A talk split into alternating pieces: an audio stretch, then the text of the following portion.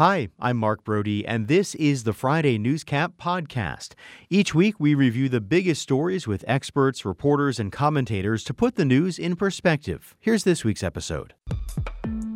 I'm excited to announce the launch of a new national effort I've been asked to lead Citizens for Free Enterprise.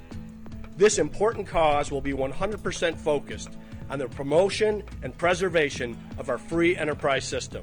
If you go down this path of criminalizing this First Amendment activity, then the next person to get charged will be a circulator, right? If a circulator gets charged, then it's over because no one's going to want to do this business.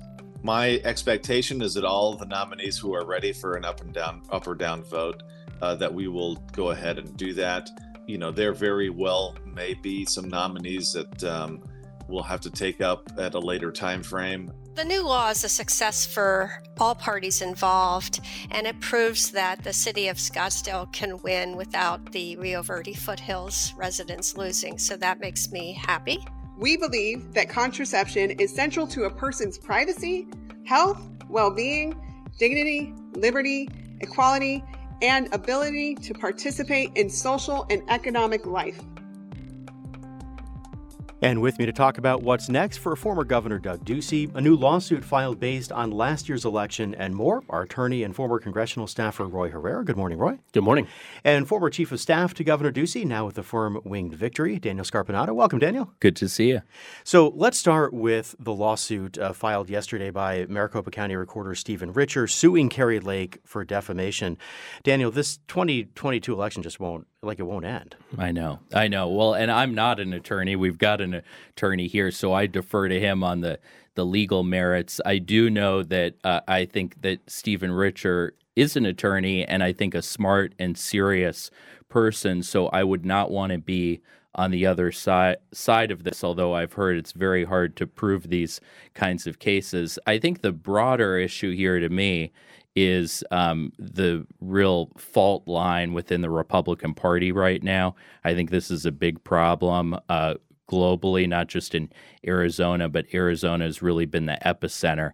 And I think these fights are going to be a, a real impediment to Republicans winning races, getting people through primaries and general elections. So, Roy, how hard is it to prove defamation in court? It can be very hard. I mean, in particular, it's hard when the person that's been defamed here, or at least allegedly been defamed here, is a public figure because you have to actually prove actual malice right. on it's a higher standard. the person. It's a much higher standard.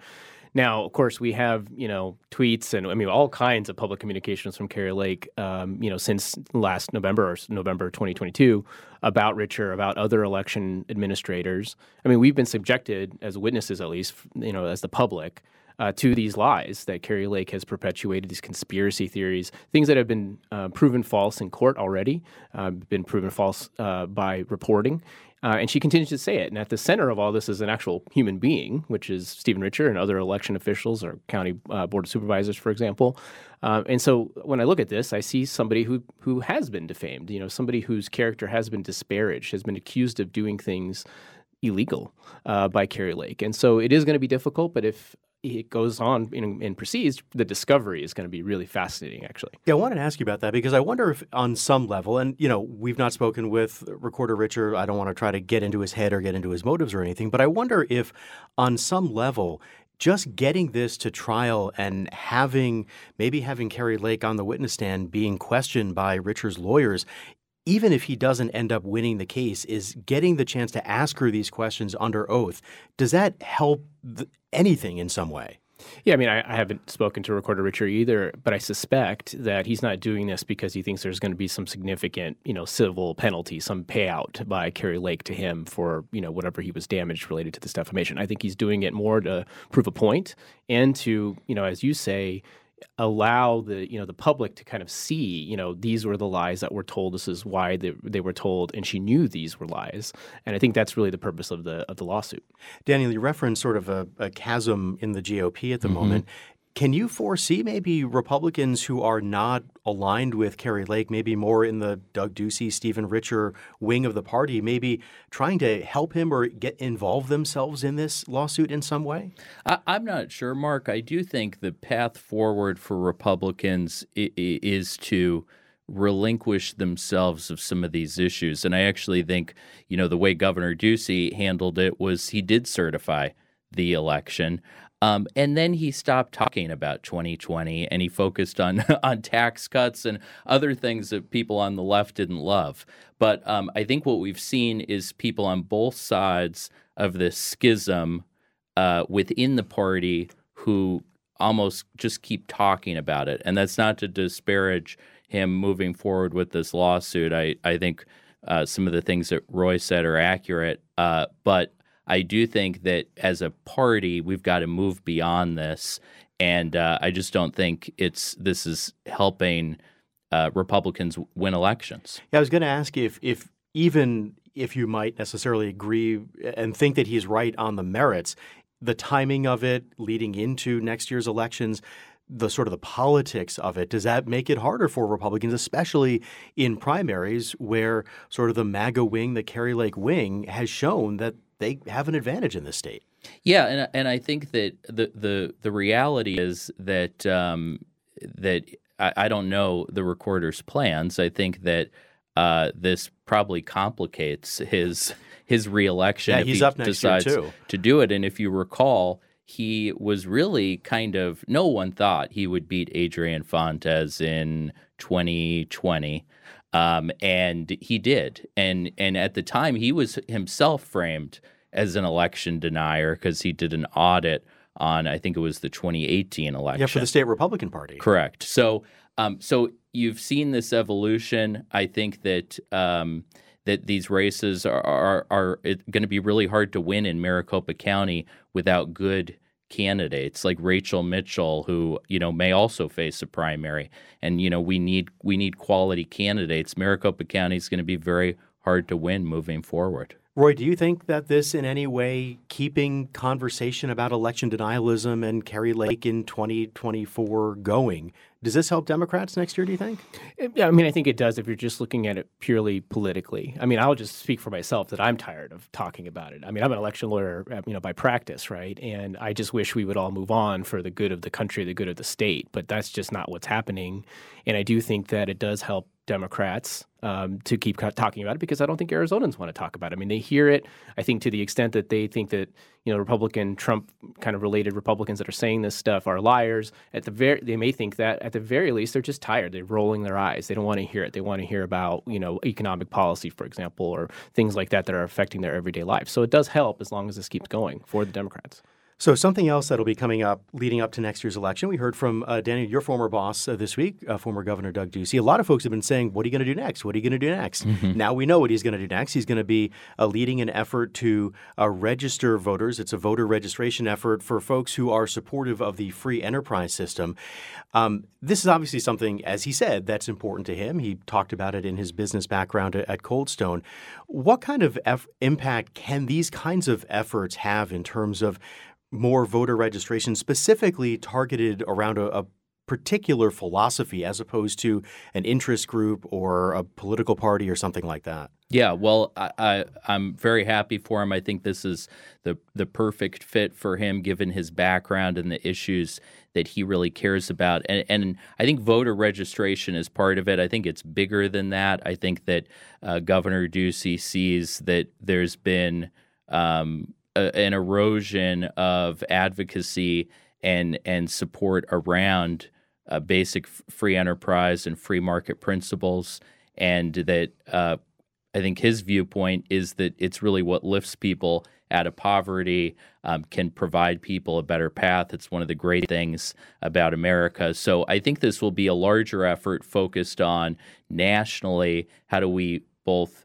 register voters but also galvanize voters. And frankly, the Democrats have done a very good job at this kind of thing in a number of swing states. And when you look at how the presidential election has gone, um, and when you look at the these Senate races, we're talking about a handful of states and a handful of votes. You know, you're talking about 10,000 votes in Arizona and in in Georgia and in Pennsylvania. And so I think an effort like this really can move the needle, and I think it's needed on, the center right. There has been some written over the last excuse me, let's say several months or year or so, about how a, a, percentage of the Republican Party doesn't really seem to be free market. Like they mm-hmm. want, they're advocating for more government intervention. So I wonder right. if part of Governor Ducey's efforts might be to yes register voters, but also convince them that the GOP is still the party of free enterprise. I hope so. I mean, I think you're right. And I think a large part of that has been that no one's been talking about it, no one's been advocating for it. And, uh, and so I think that voice is needed. And I, I think no one better than him, who has a, a great business background and a background as a governor, being able to persuade swing voters and independents in a competitive state like this to, to lead that kind of effort nationally.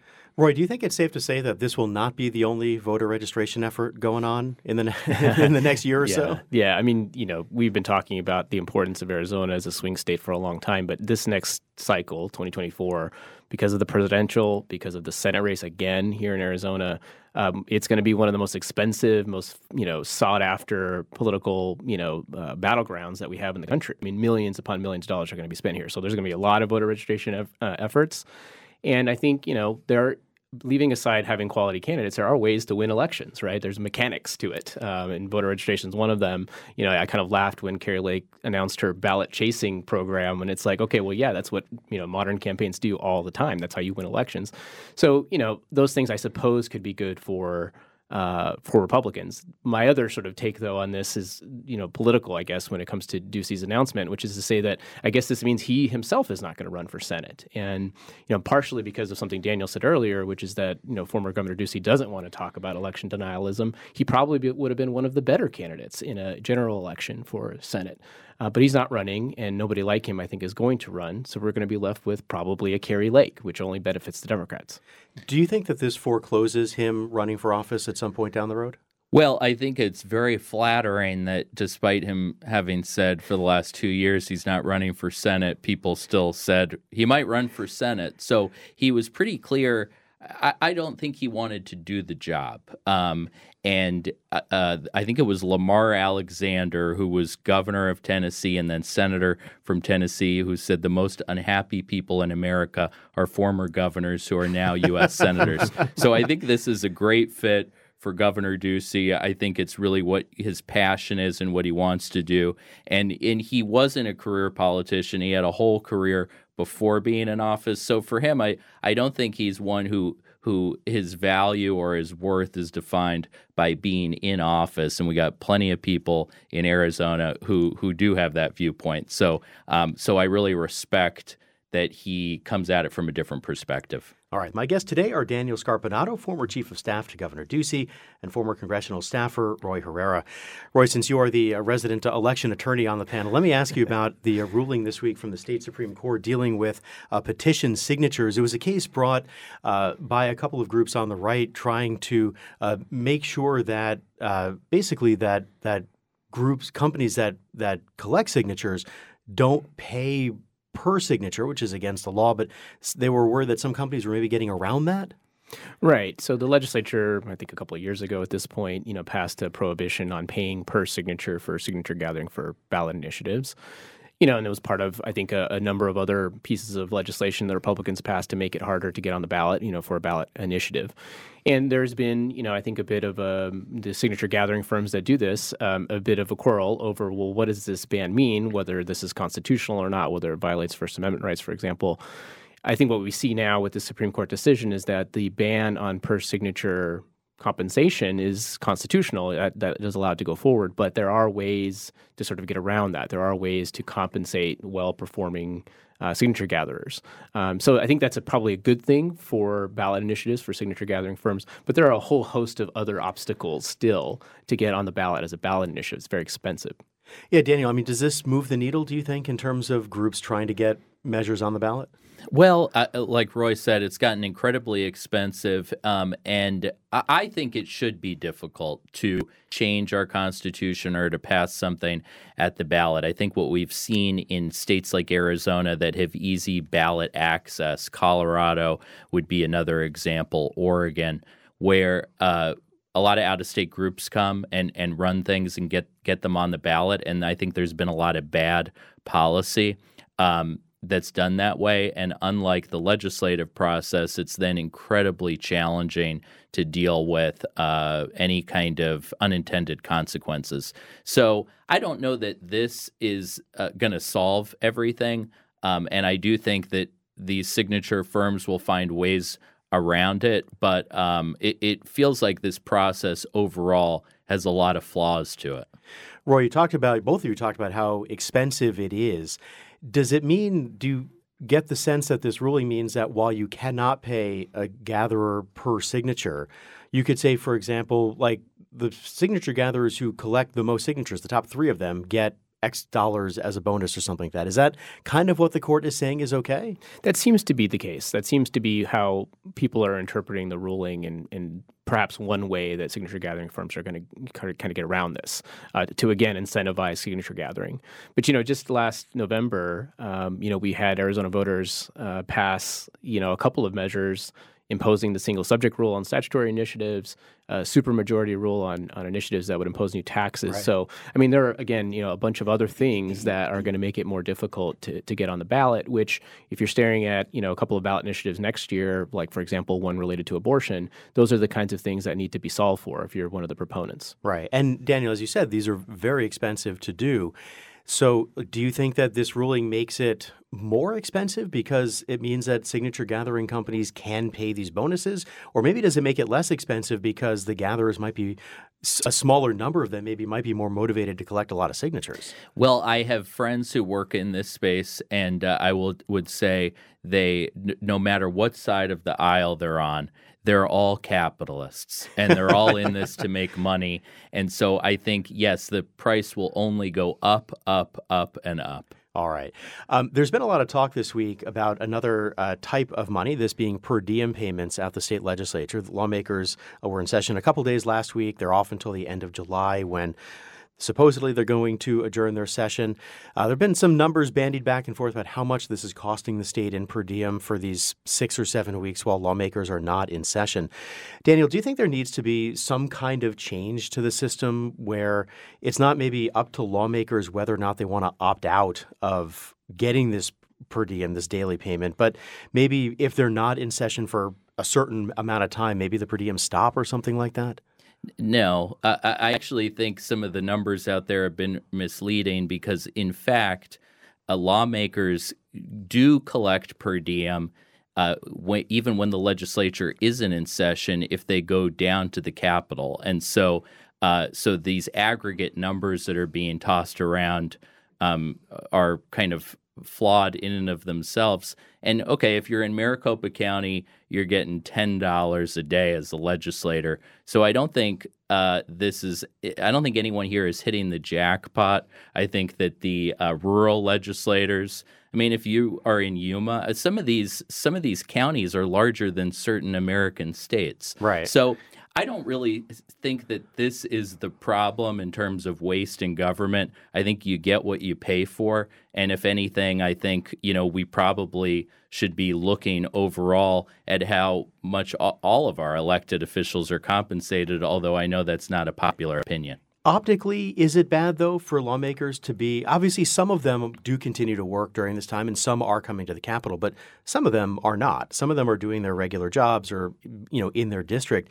Is it a bad look to be collecting this money if you're outside of Maricopa County, $119 a day for not really doing anything? You know, I, I don't. I, I worked in the legislature. I, I dealt with the legislature when I was in the governor's office. I think there's good people on both sides of the aisle, and I, I do think they work. I, I I, it's not universal, but I mean, I don't think that anyone down there um, on either side of the aisle is is doing this job to make money. I don't think that they're staying in session to make money. Frankly, I think the Republicans are staying in session to provide a check on the executive branch. Um, so I, I don't think that it's ten dollars a day or a hundred some dollars a day that's that's driving uh, this longer session. Roy, we've heard from a number of Democrats who are not necessarily thrilled that they're still in session based on what Daniel just said. and have sort of decried this, uh, you know, the ongoing per diem. We also haven't seen many, if any, Democrats say, you know what, that's okay. I don't need it. I don't want it. Yeah, I mean, first of all, I, I, agree with Daniel in that compensation for legislators is something that needs to be looked at. And nobody wants to do that because it's so unpopular politically, but it is a, a, sort of a question of you get what you pay for. And I think that, you know, that needs to be revisited. Maybe we can even bring in some of the signature gathering for initiative compensation structure. I like it. It's something I like, like you know, synergy here. Yeah, like exactly. It. Like a, a, bill gets signed into law, you get a bonus or something. I don't know. But uh, but I do think the, the larger question is like, why are we still in session? I mean, that's to me is what's so confusing at the end of the day. I mean, leadership has said that they're not going to take on any other substantive legislation, and the only real reason we're still in session is related to director nominations and that whole process, which is a whole separate uh, topic. But it's it seems to me a little bit silly that we don't have like an end date on on, on when this is going to be done, and these people are still getting you know getting paid. So, among the work that was done during the session on the ninth floor was a lot of vetoes. A hundred, I think the number is 143 vetoes that Governor Hobbs had, which shattered records. Um, we had, you know, sort of during the session, we had talked about, you know, joking, what's the over under on the number of vetoes. Are you surprised that the number was what it was this year? Not really. I mean, I think a number of those bills, and I was at an event, you know, a couple weeks ago uh, where uh, President Petersen, you know, admitted that, or I think it was actually Speaker Toma that admitted that a lot of these things are because the caucus wants the, to see the veto. They, you know, they believe in a particular piece of legislation. They want the governor to veto it because they know she disagrees. A number of others, I think, are you know probably a lack of bipartisanship, a lack of actual communication. I mean, it's a two-way street, right? I mean, the the legislature needs to be willing to cooperate with the executive, and vice versa. There's new leadership on the ninth floor uh, with this governor that I think is going to, you know, at least result in more more communication uh, with Republican leadership, and hopefully that will mean less vetoes. Uh, but I'm not surprised that this is where we ended up.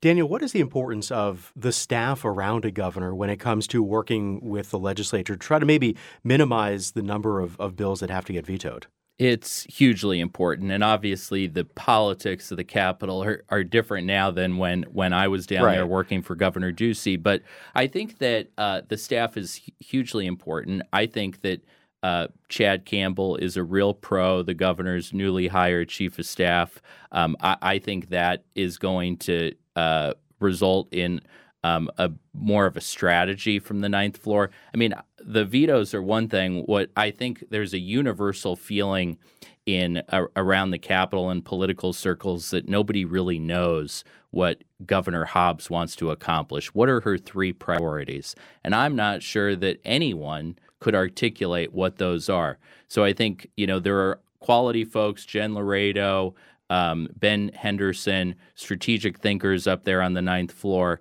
And I think that really needs to be their charge is what does she want to do and accomplish? And the only way you can get the legislator legislature to work with you is if you put that vision forward um, and and put that out there. Forgive me for asking a question about next year's session before this one is even over, but would you anticipate that given what you just said, there would be fewer vetoes next year? Or it's an election year, so you know some of those issues might be coming back up. I think it depends on what tact they want to take. Is their priority to try to engage heavily in 2024 and flip the legislature, or is their goal to set her up for success for a reelect in 2026? And if that's the goal, then I would say I would really spend the interim coming up with a strategy and trying to have a successful legislative session where she could campaign on being a centrist, working across party lines and getting some things done on homelessness, water, some of the big issues that really aren't partisan.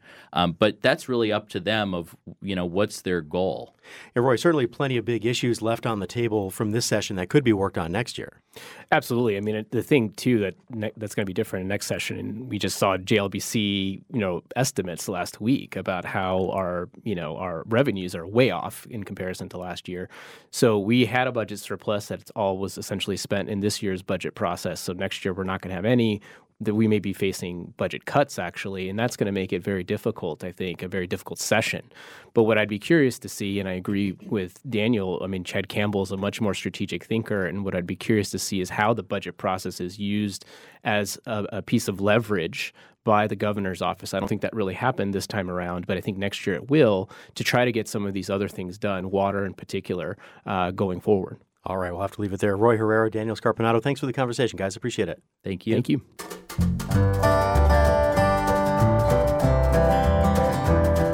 You've been listening to the Friday Newscap from KJZZ's The Show. It's an original podcast recapping the week's biggest stories with experts, commentators, and reporters. You can get the full show podcast at podcast.kjzz.org. I'm Mark Brodie. Thanks for listening.